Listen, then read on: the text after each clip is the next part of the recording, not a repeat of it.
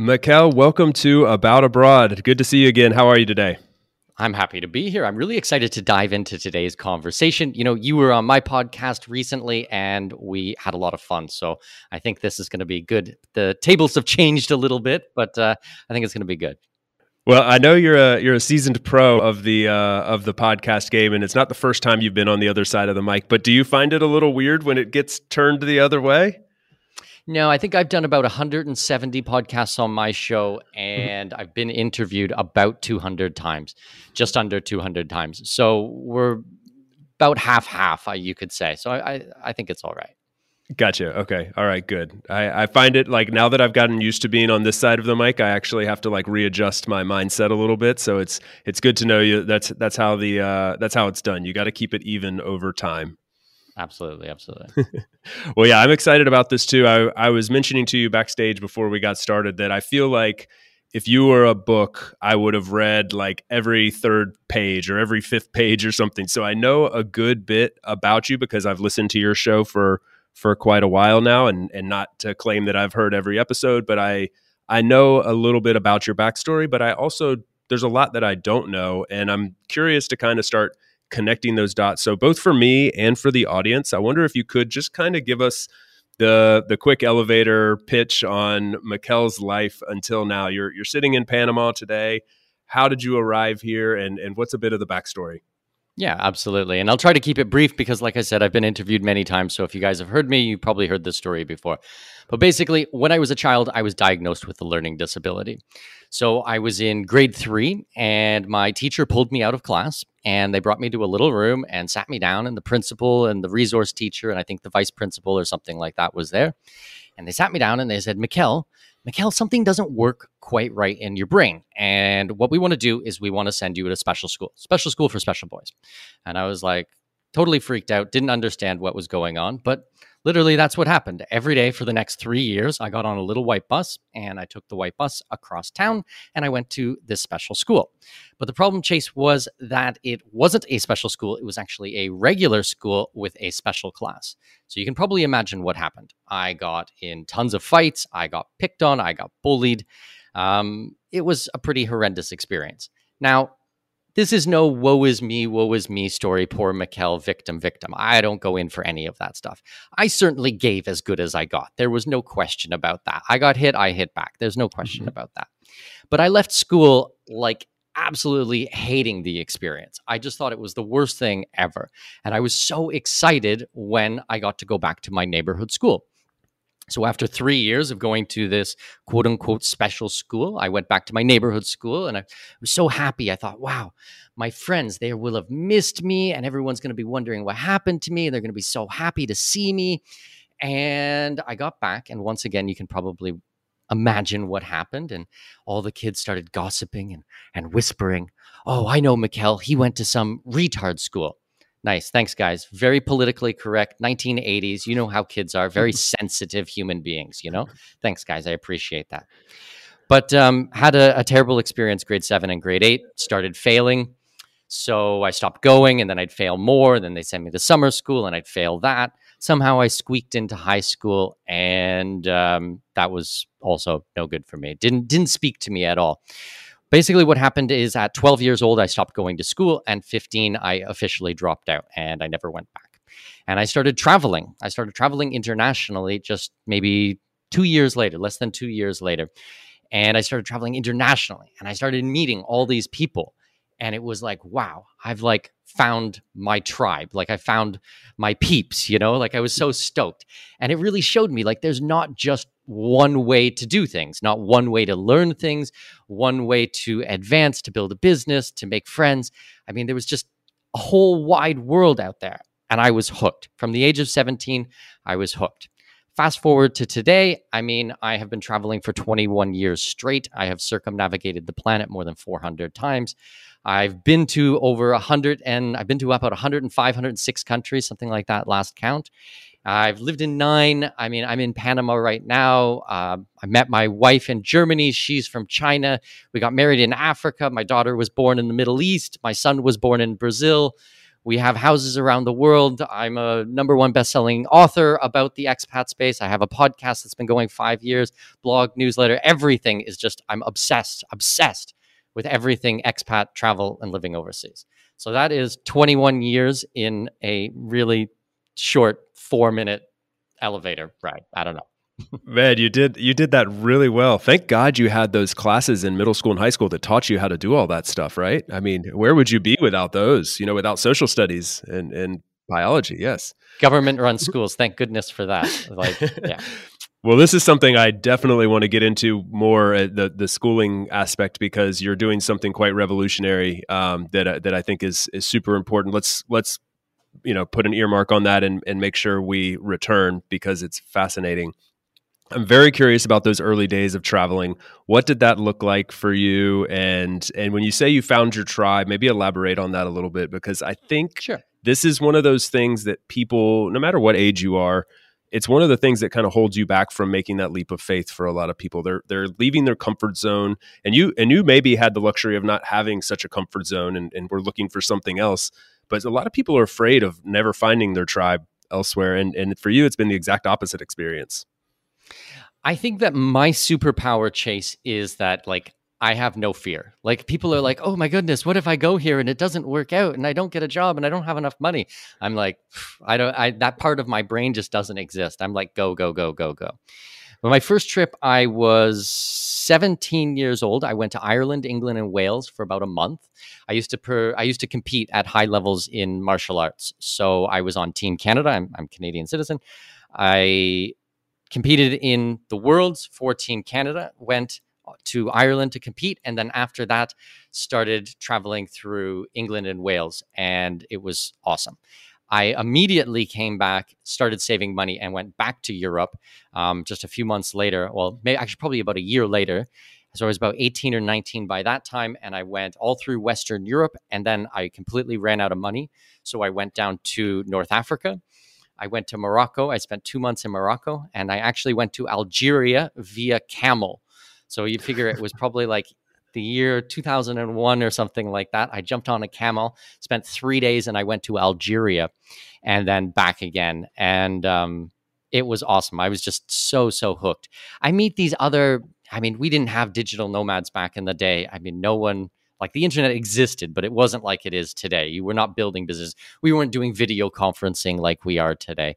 Um, so I just met like lots of backpackers, and you would be on this track and you would meet one another and be like, oh, yeah, I'm going this direction. Oh, I'm going that direction. Like hang out for a bit and then separate and then meet up again. And yeah, man, I just, I just loved it. Like I just, thought it was the coolest thing in the whole wide world to go hang out with people from Germany and Switzerland and Spain and he'd learn all these languages and try all this different food and stuff. I was amazed.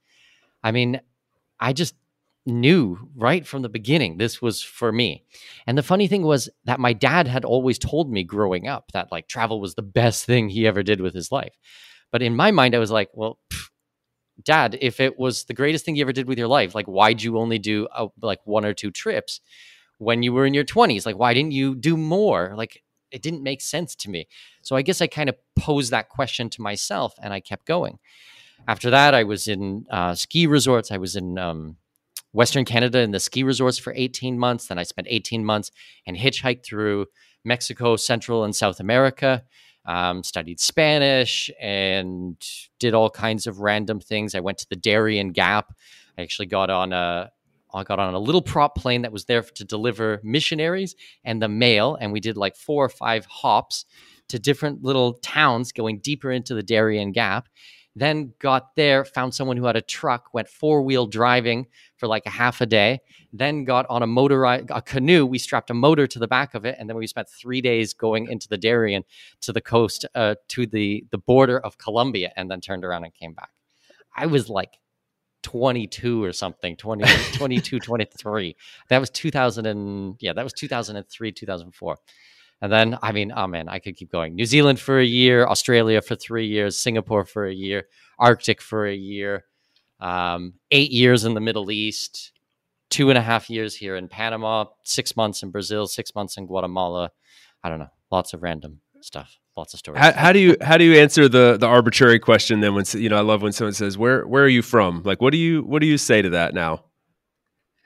I don't know, man. I've spent more of my life outside of Canada than inside of Canada. And I never, I, I, hate using the word identity or identified. I hate this word now. But I mean, it never felt like home. Like I just, I didn't feel like I belonged there. I was the oddball, the weirdo, um, the crazy one. And yeah, it just yeah. wasn't for me. Yeah.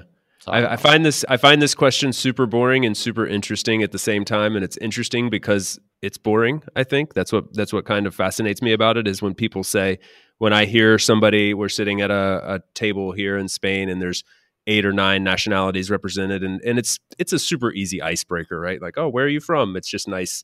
No no harm in asking this question at all.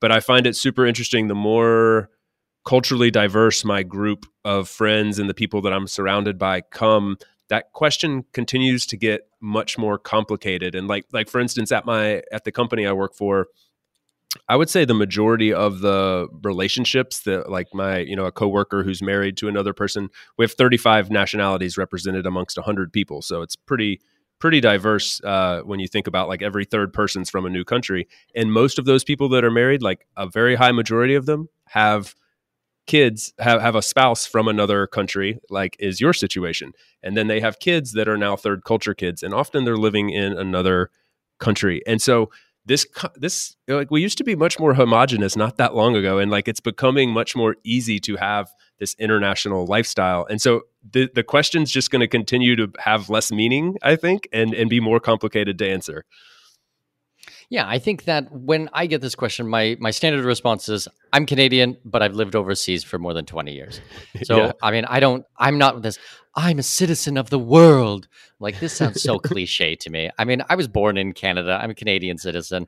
I travel on a Canadian passport. I mean, yeah, I got other stuff around the world. We have homes and residency passports and stuff like that. But I mean, I was born in Canada. I'm Canadian citizen. Yeah, it, it's it's a nice easy out. Uh, I, I I hear you. I, I kind of do the same. Like, oh, I'm born in the U.S., but I've lived in Spain for the last four years. Lived in a few other countries, but um, mm-hmm. you know, Spain's home right now, and so that. But it's interesting after all that. I mean, you like you you tell some of these stories, and I know you could keep going, and I I wish that we had infinite time so I could just shut up and let you just talk for a couple hours. I look forward to that because there I know there's some juicy ones in there. Um, but it, it's it's always so interesting to me where people settle down like especially when you've had so many experiences. I mean when you mentioned living multiple years in the middle east and multiple years in australia and you and you obviously you know started your your travel journeys off in europe and and you you like i love tasting all the different gastronomy and the cultures of different places.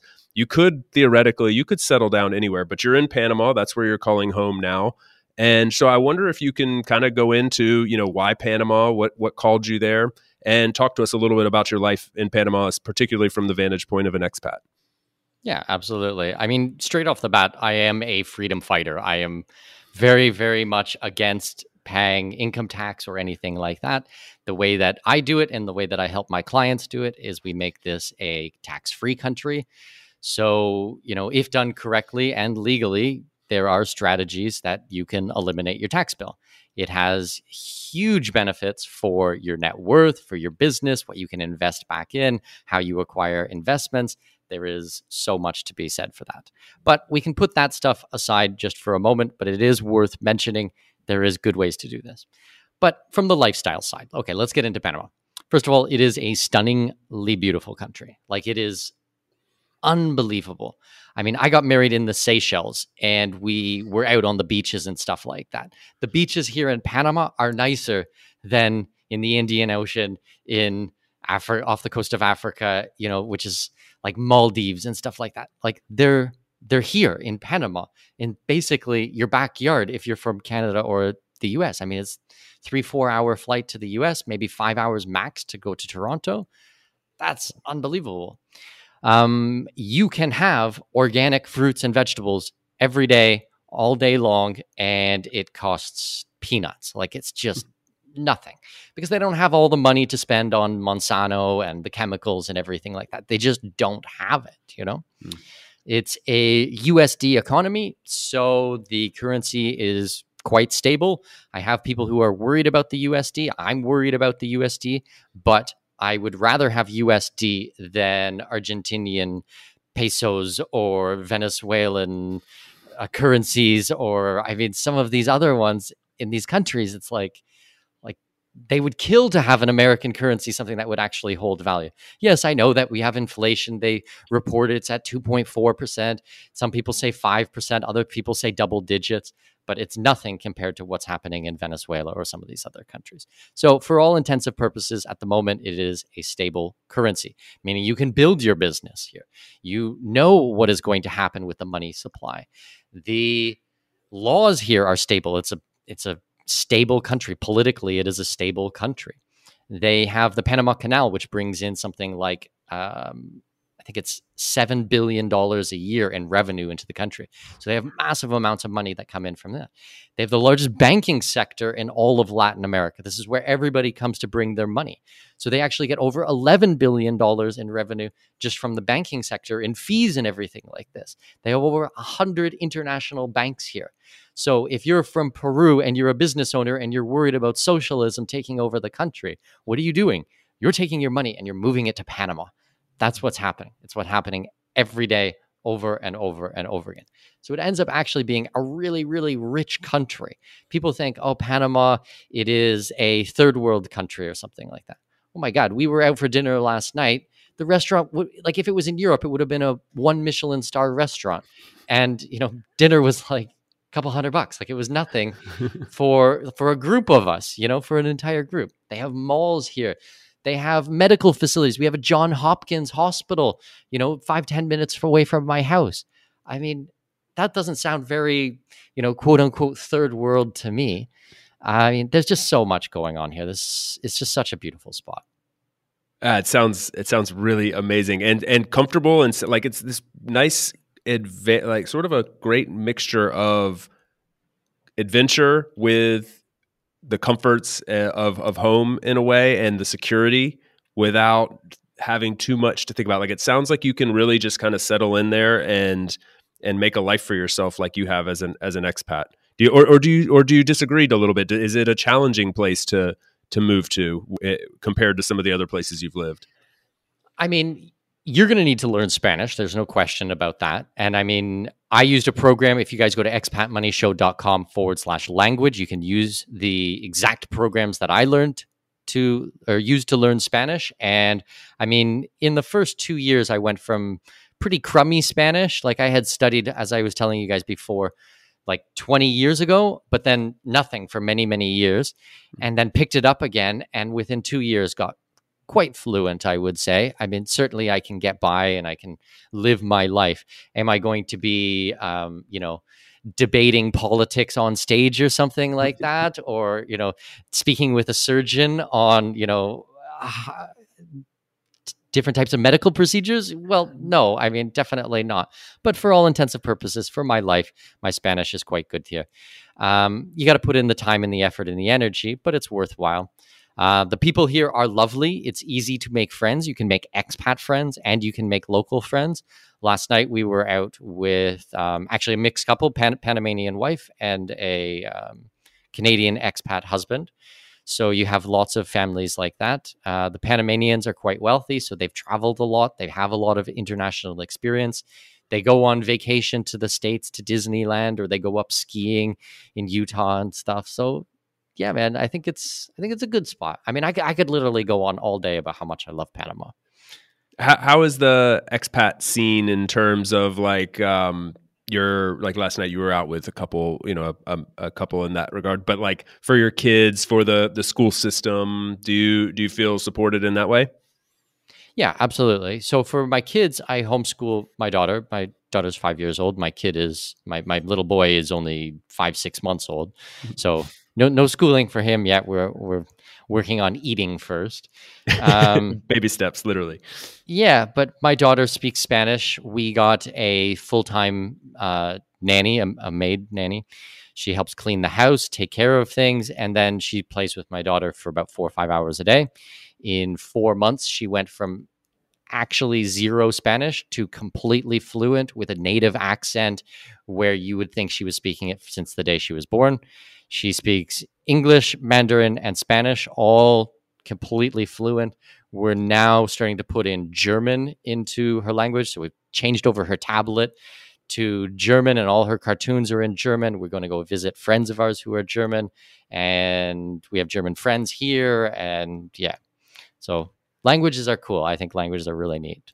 They're they're fascinating, and the kids at that age being such sponges. I can't imagine a better way to grow up. I've I've I've said this before on this show. Like I actually find myself like envious of these kids who are getting this experience, learning different. I didn't learn other languages growing up. You know, i'm learning Spanish now, and I picked up a little bit of of German and Mandarin, just a, a little tiny bit. But like I nothing when I was you know 15, 16 years old until that point just had not even thought about other languages. So it's fascinating that they're getting this experience. And for me, it's one of the best forms of education, uh, not just the language part, but the cultural interaction. She's learning how people do things in different cultures, and there's not just one way to approach something. Absolutely, because what ends up happening is if you force everyone else to speak English when you travel, you're you're making other people interact with you on your terms. Now, as an expat, as someone who travels, that's not the greatest. Actually, it's really nice when you can go into their world and see things from their perspective, their point of view, experience their culture and their music and the food and the history and everything like that on their terms. That's for me, a big difference from being an expat and maybe from being a digital nomad.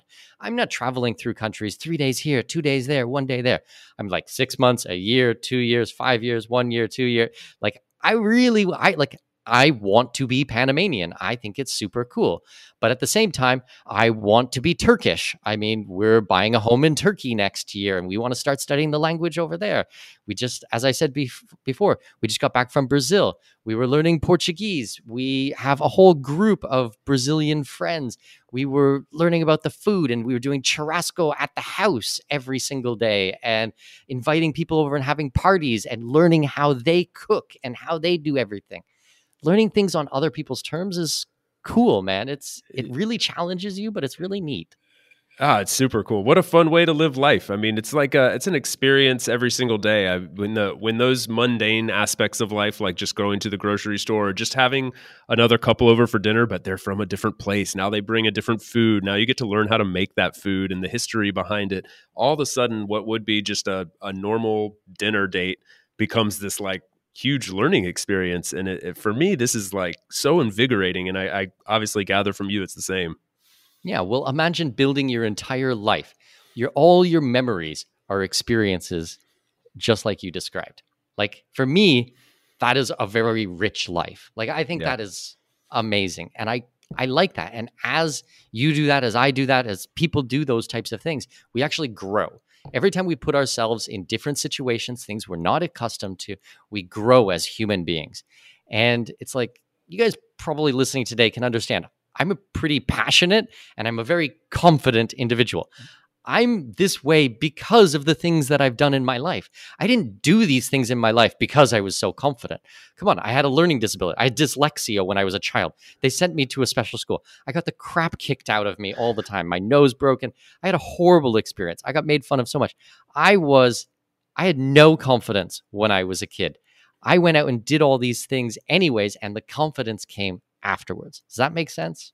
Yeah, it it makes perfect sense. It makes sense when you say it. Uh, if if you if I was reading that and not able to hear the passion and the the confidence that you exude now, it would I would be scared for that little boy. I would be scared for that individual setting out into the world, uh, going to travel by camel across Algeria from from the vantage point of I just got the crap kicked out of me a lot and made fun of, and I have no confidence.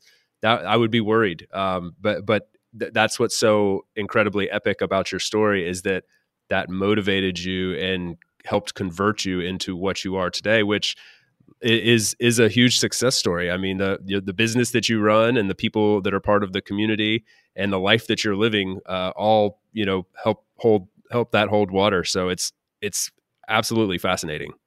Well, think about it. I think that there are so many people out there who are listening to these types of podcasts and doing research, and they think to myself, oh, or think to themselves like, oh, I'd really like to do that. I want to do that, but I'm not ready, or I'm too old, or I don't speak the language, or I don't know anyone, or I'm scared, or all these types of false belief patterns.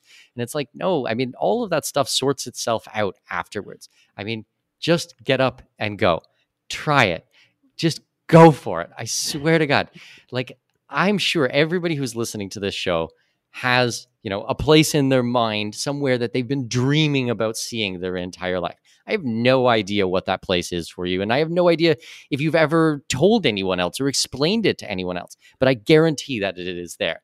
My advice to you is just go, just try it. Because I mean, everything else will work itself out. Yes, it'll be hard. Yes, you might not what know what to do and you might make mistakes, but those are all good things. And I mean, what you get on the other end of it is just amazing. Yeah, and there's no better time to do it than right now. You know, we we talked about this when I came on your show, but like I mean, remote work is at an all-time high and only growing. The trajectory is is just infinite in that area and there are more employers open to opportunities to let you go go for go for a week, go for a month, go, just go get dip your toe in the water and see if you need to scratch that itch more. Uh, because if you find that you do, you're going to be really upset later in life if you didn't at least give it a shot. And I think you know, like when you set off on your journey, uh, you were coming at it from a totally different place. Like remote work wasn't a thing. You were having to probably tie a bunch of different loose ends together to make this thing work. And even if remote work isn't the method that gets you to where you're trying to go, it is an option more so than ever. So there's fewer excuses. Uh, as Mikkel says, just go. Yeah, absolutely. Think back in the day, there was no Uber, no Airbnb, none of these types of apps. You didn't have a, a map on your smartphone or something like this.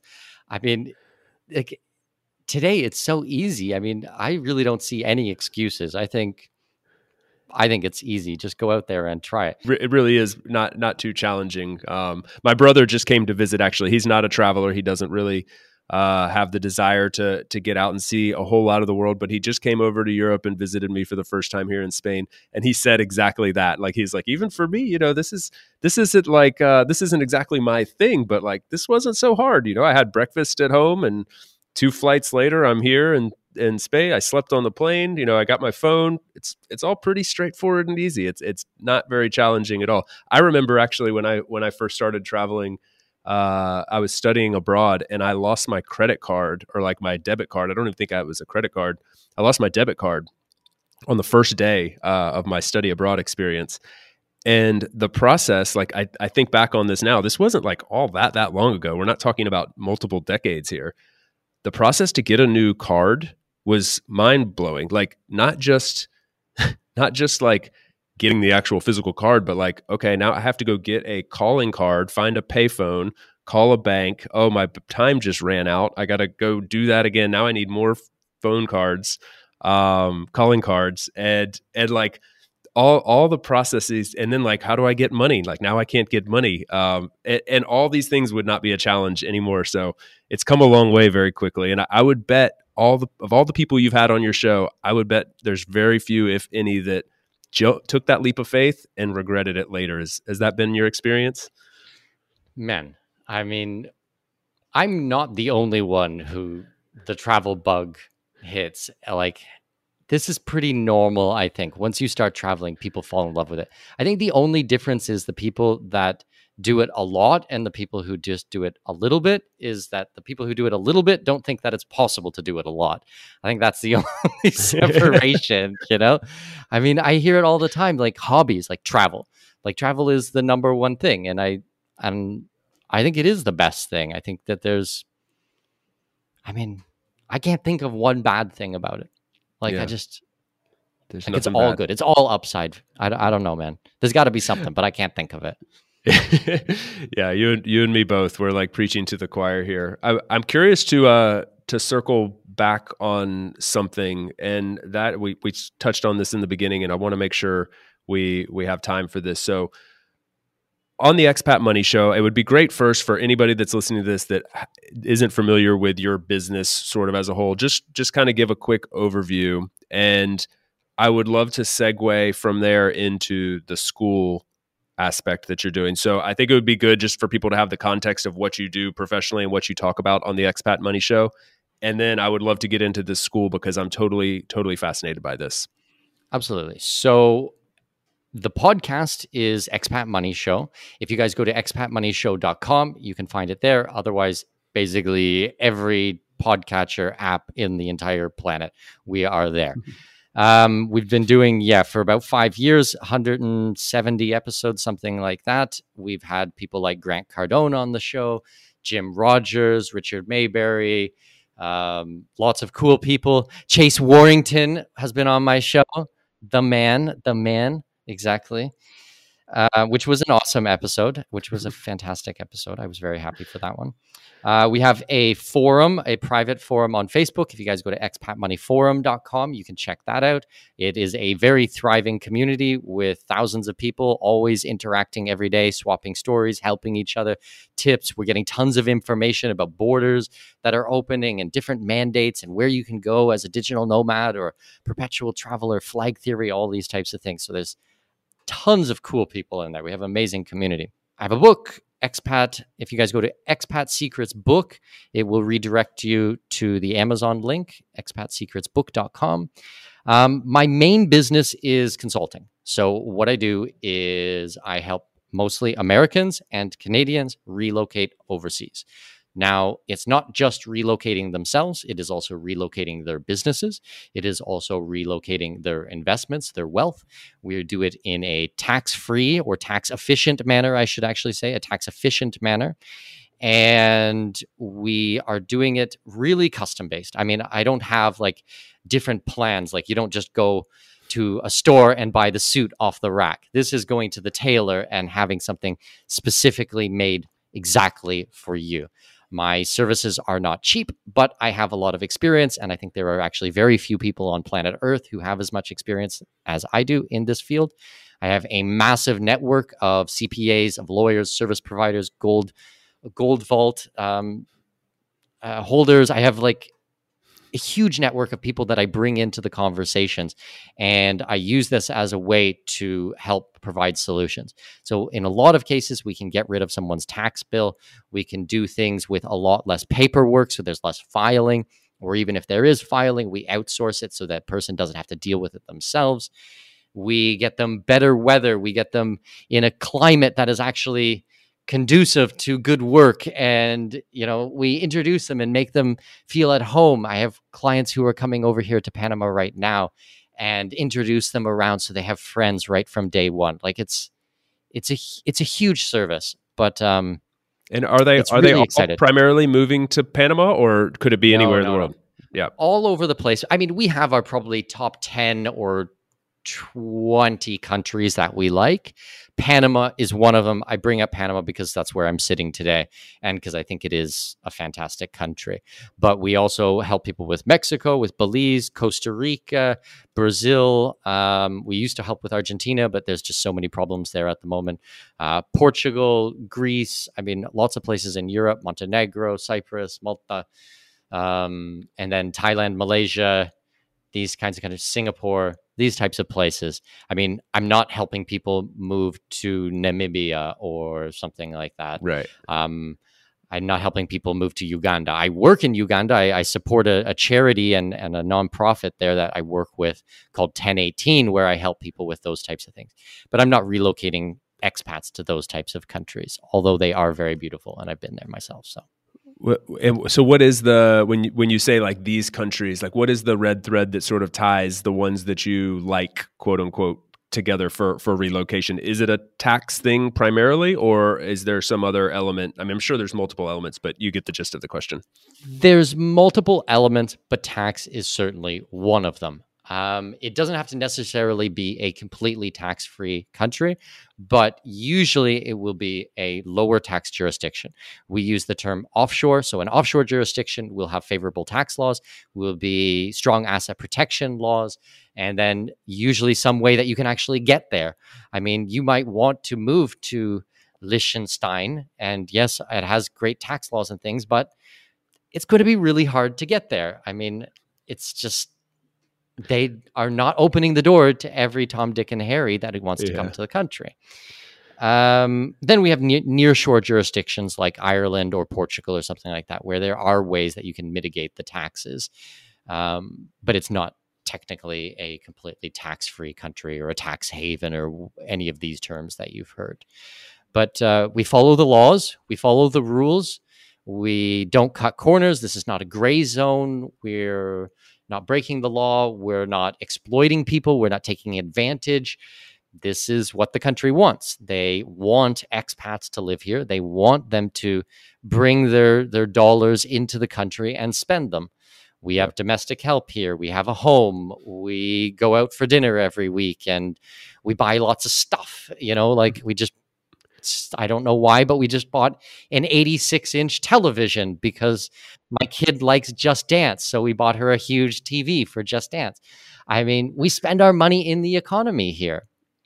That's what they And- want. Yeah, that, that there will be want. people- people. There will be people that hear the term like offshore and and naturally tie some like negative connotation to it. And and people have I've I've had that conversation with people where they'll say like like oh well, like oh so it's tax advantageous. So you know like kind of like it's like a a negative thing. And I say no, this is what the exactly as you just said, Mikkel. Like this is what the country wants. They want you coming in and investing in the economy. It is a win win for all involved.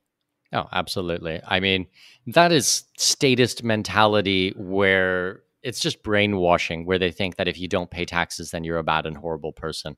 Right. Man, I'm I haven't paid taxes in the better part of 20 years, and it does me just fine. I mean, I'm an honest and open and ethical human being, and I help people who want to do similar things in their life. Yeah, it, that that's it exactly. I mean, if anybody's taken a basic economics course, like uh, uh, a, a econ, econ 101 is going to say like taxes are bad, like they prevent you from being able to spend, and when you spend and when you invest in economy, it helps boost the economy. It is a literally a win-win. So we need to get out of that mentality where like, oh, if you don't pay taxes, you're bad, and and uh, and it is it is good to hear from someone who's actually doing this and helping others do it that there is a right way to go about it that it's not like panama papers it's not amazon avoiding all their taxes and you know there there is a right way to do this and there's a reason for it that's that's justifiable and that's within our grasp to do so Yeah, I, I suggest going to the IRS website and start reading about it.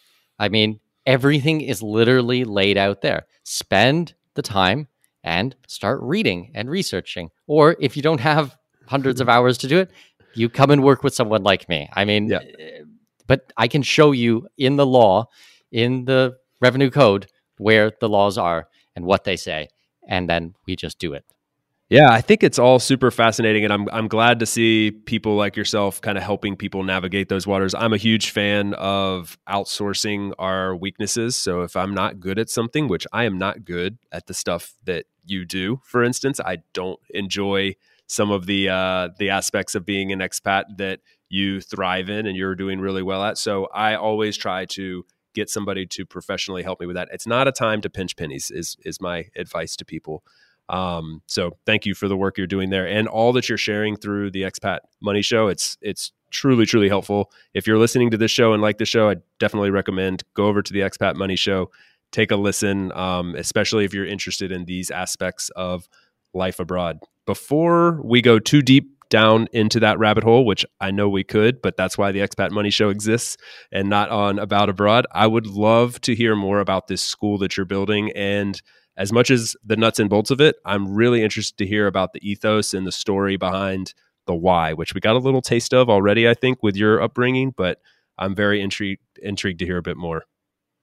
So what happened is I've been working with private clients consulting for I don't know many years now and over and over and over again I kept hearing you know this is all great and I want to do this but I can't take my kids out of the school or what am I going to do with the kids or you know they have all these friends and and I'm so worried about this. So I kept hearing this you know this problem come up over and over again. And as I've lived overseas and you know my friends have kids and you know we do a lot of play dates and things like this and you watch the kids they go to school and then they might be at an international school like like let's take Abu Dhabi, for example. I lived in Abu Dhabi for eight years. Tons of international schools there. And people come over, they get a job for a few years, and they make friends. The kids make friends, they have a great time. And then the father gets reposted somewhere else, or the mother gets a new banking job and they're moving to Singapore or something like that. And the kid has to be pulled out of school. And now they got to say goodbye to all of their friends again. And it's like these two types of things kept happening over and over and over again. I was like, we got to come up with a solution to this. Like, I'm not someone who just sits around and complains about stuff all day long. I want to actually figure out, okay, what is the solution? How do we fix this? How do we have a viable option for someone to make their lives better? I mean, that is quintessentially what an entrepreneur is, by the way, you know, someone who solves problems. But um, I got connected with a with a gentleman. His name is Michael Strong. He has been in education for over 30 years. He was a guest on my show about a, a, year or so ago. Actually, we started talking before that and then had him on the show. And we hit it off very well. Like, I think the episode went on for two hours. We talked all about education. I'm super passionate about education. You can probably imagine after my horrendous experience, I became really excited about alternative ways to learn things, more efficient, more effective hacks and strategies, and how to do this. I mean, still today, I'm almost 40 years old. For since I was a teenager, I've read over 100 books a year. I mean, over and over and over again, year after year after year. Well, why do I do that? And then the other people went out there and did a bachelor's and a master's and a PhD and didn't start working till late and then they never did any more learning after that, you know, or maybe they just did a bachelor's and they never picked up a book since then. I never had this creativity beat out of me as a child because I left school at such a young age that for me it was normal to continue reading and to exploring. So I, I, I, tell you these three, four different pieces because that's all kind of a piece of a recipe which has gone into us creating our own school. So it's called Expat International School. The, the full title is actually Expat International School of Freedom and Entrepreneurship. So we have really strong values for entrepreneurship, a lot of things about personal responsibility. This is not victim mentality, as we talked about before. This is taking responsibility for your actions. And then it is specifically designed for the expat space. So when I partnered with Michael, he has a domestic school just for, you know, domestic US. He had a brick and mortar school. We took that idea, we put it online, and we specially made it for international families. So we deal a lot with kids who come from different cultures, different religions, different languages, different time zones. Everybody ends up interacting with one another. It is all based on Socratic thought. So we we talk about ideas. It's not just one teacher at the front of the room talking at you all day long, just bang, bang, bang, bang, bang. No, these are discussions. So we propose an idea. Well, what do you think about this? What do you think about that? I sat in on a class yesterday and it was if you could create your own utopian or dystopian city, what would it look like? What would be the things that would happen to make it a utopia or a dystopia? And we had this group of, I think it was about 15 kids, 16 year olds, 17 year olds, discussing this idea and there was no right answer or wrong answer. And the the we call them guides we don't call them teachers. The guide was just there to facilitate the conversation. Well what about this? Did you think about that? Okay this person next. And then the interaction between the kids is so different than government run schools. It's just mind boggling like even calling it a school is i mean not even the correct word it almost does it a disservice, right? To call it yeah, a school. Exactly. yeah. Exactly. And school obviously has such a bad taste in my mouth because of the experience that I don't even like calling it a school, but it is a school, but it's just done on very different ways. We do mentorship programs. So, for example, I am mentoring a, a kid today, actually. His name's Tristan.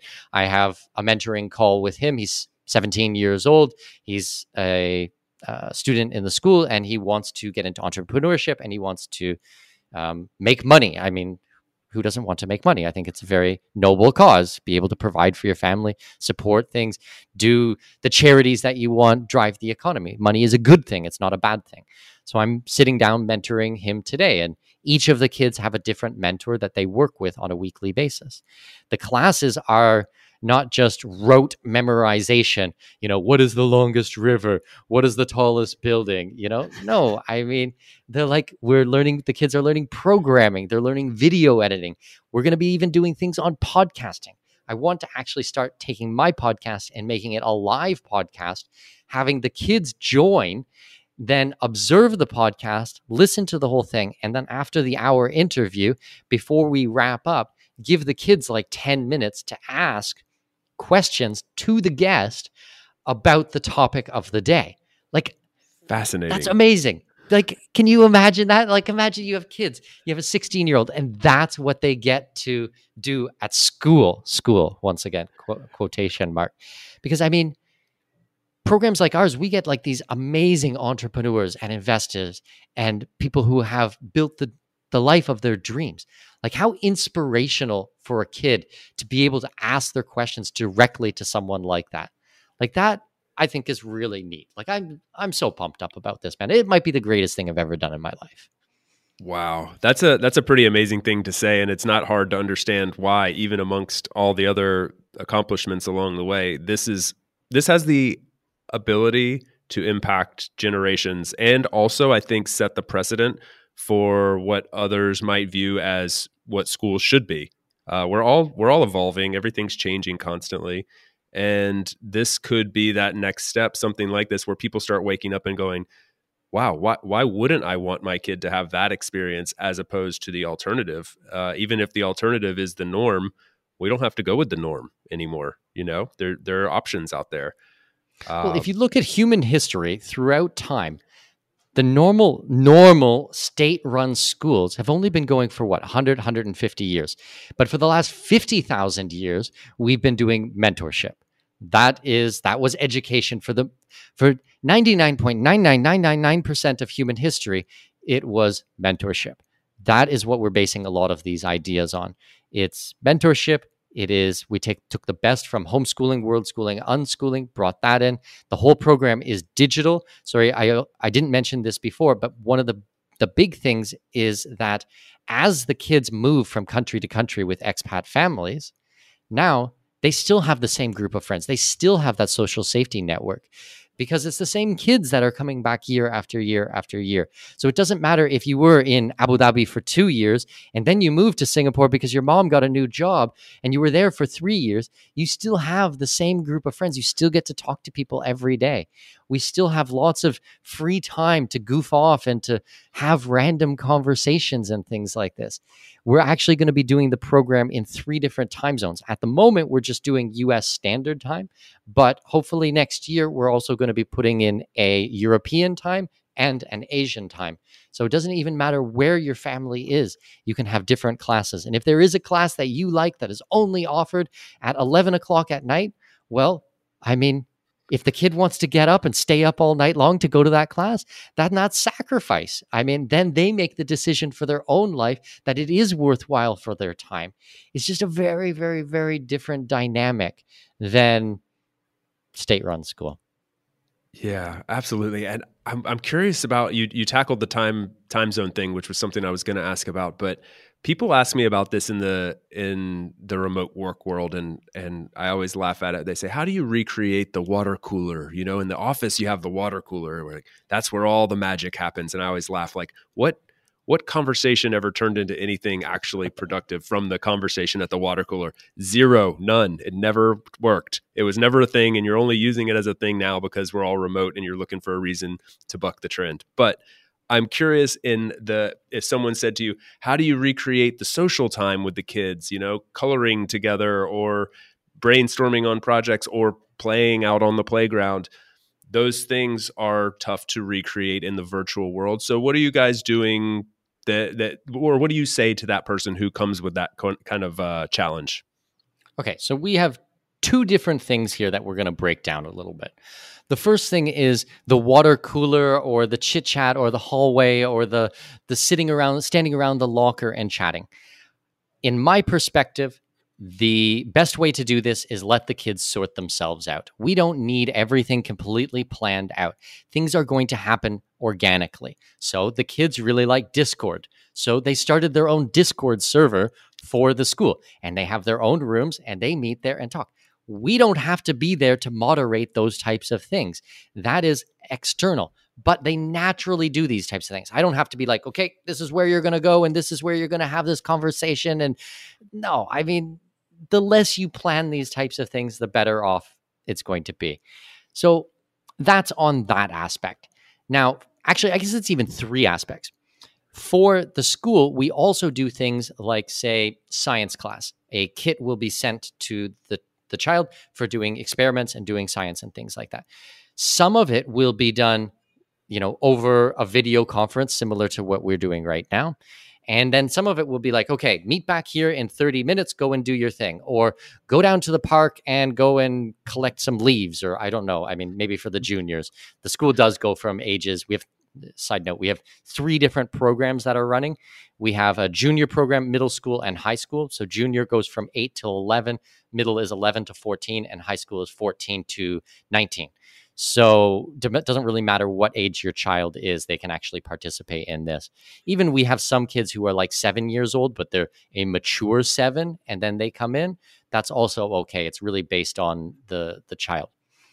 But if the child needs to do something away from the camera, then that's no problem. Then they just go and do it, and then they come back.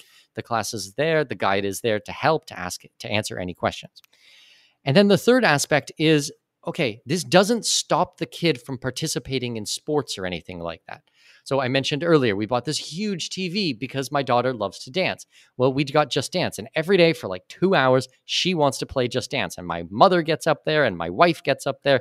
Even our nanny gets up there, and they all play Just Dance together in the mornings. Tons of exercise. She has her little friends over, and they play. Uh, four days a week, she goes to karate. I mentioned to you, I'm big into karate, so I wanted my daughter to take a look at it. She actually enjoyed it very much. So she does karate four days a week for an hour, Monday, Tuesday, Wednesday, Thursday. So she does that. We take her to the park every day. There's a huge playground. She goofs off and plays with all the kids and runs around and burns energy. We have a pool downstairs. 5 p.m., she's at the pool every day playing with the kids. So there's t- still tons of socialization on the physical aspect. And then the school is video interaction. It's not it's not a YouTube video. Oh, watch this recorded YouTube video. No, it's really high touch point. The child is there interacting with other kids all day long, making social connections, you know, solving problems, answering questions, everything that you would normally expect. Does that make sense? It does. Yeah, it's it's funny how the correlation between this and the conversations we're having around remote work just align so well because I will tell people all the time when they say, How do you create culture in a remote organization? And I'll say, Well, you know, it's not about like forced Zoom happy hours and and things like this. You have plenty of opportunity for socialization. There there is a human element to the fact that we bond around our work, right? That the work is what unites us as a team across all these different countries. We get our work done together and you can enjoy that process. But then how about now you have the freedom to choose your own friends and choose your own activities because after work you can shut the laptop and move on and go hang out with your real friends. HR didn't select your friends or the school system didn't select your friends in your case. You exactly. are actually free to go do what you want to do. And this is a liberating mindset actually. Absolutely. Absolutely. Well said. Well, I, I absolutely love what you're doing, and uh, it's it's interesting to see all the different ways that travel is sort of at the middle, at the core of what you're doing. It's and it touches everything, but you found ways to make it so applicable to the different challenges that people face: schooling, finances, taxes, uh, visas, passports. You're solving all those problems in a bunch of different ways, which is what holds a lot of people back. So I'm uh, I'm I'm really enjoying following along and, and learning more from from people like you. Oh, thanks so much, Chase. I really appreciate that. Yeah, I'm really stoked about this stuff, and I think that you can probably hear all the passion in my voice and my excitement about these types of things. But thank you so much for that. Yeah, you're you're welcome, and um, and again, I think it's going to be a lot of fun to follow along. I know myself and the audience uh, listening here are gonna are gonna enjoy seeing what happens next with this because I do really think it could be revolutionary. And I think uh, I'm trying to think, Mikkel, is there anything else we should we should touch on as far as the school goes, as far as as expat money show? I mean, we we tried to pack a lot into a short period here, but I. Uh, I, I think we've I think we've done a good job here. I'm I'm not sure if there's anything else we should dive into. What do you think? Well, I mean, I could probably talk all day long, and you and I are friends, so I think you know we can probably keep going. And as I said, we'll grab that bottle of tequila and uh, and chit chat. But I mean, I'm happy to come back. You know, we didn't talk too much about the immigration. You know, I work a lot with second passports, second residencies, and these types of things. But yeah, I mean, it's not just me. I have a team behind me. I'm very fortunate. I have some really dedicated people. I think we're up to eight staff now, so we're growing. We're growing quite well, helping lots of people, and you know, I think it's been a big wake up call during COVID. Um, you know, I, am not talking politics, but I mean, it doesn't really matter to me what aisle, what side of the aisle you sit on.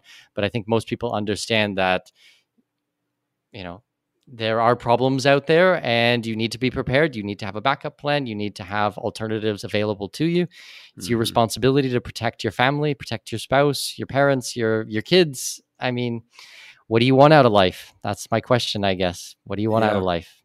This is a great question to ask. Every everybody should always try to challenge themselves to answer that question and and answer if you are giving yourself the answer that you want. You know, I, I think a lot of people are, are are a bit afraid to make that that leap of faith sometimes, and um, and it takes hearing from others that have done it and and coached other people on how to do it uh, to to make that change. So um, again, Mikkel, thank you so much. I look forward to the bottle of tequila and and the next time to uh, to see where it goes. I appreciate you joining the show.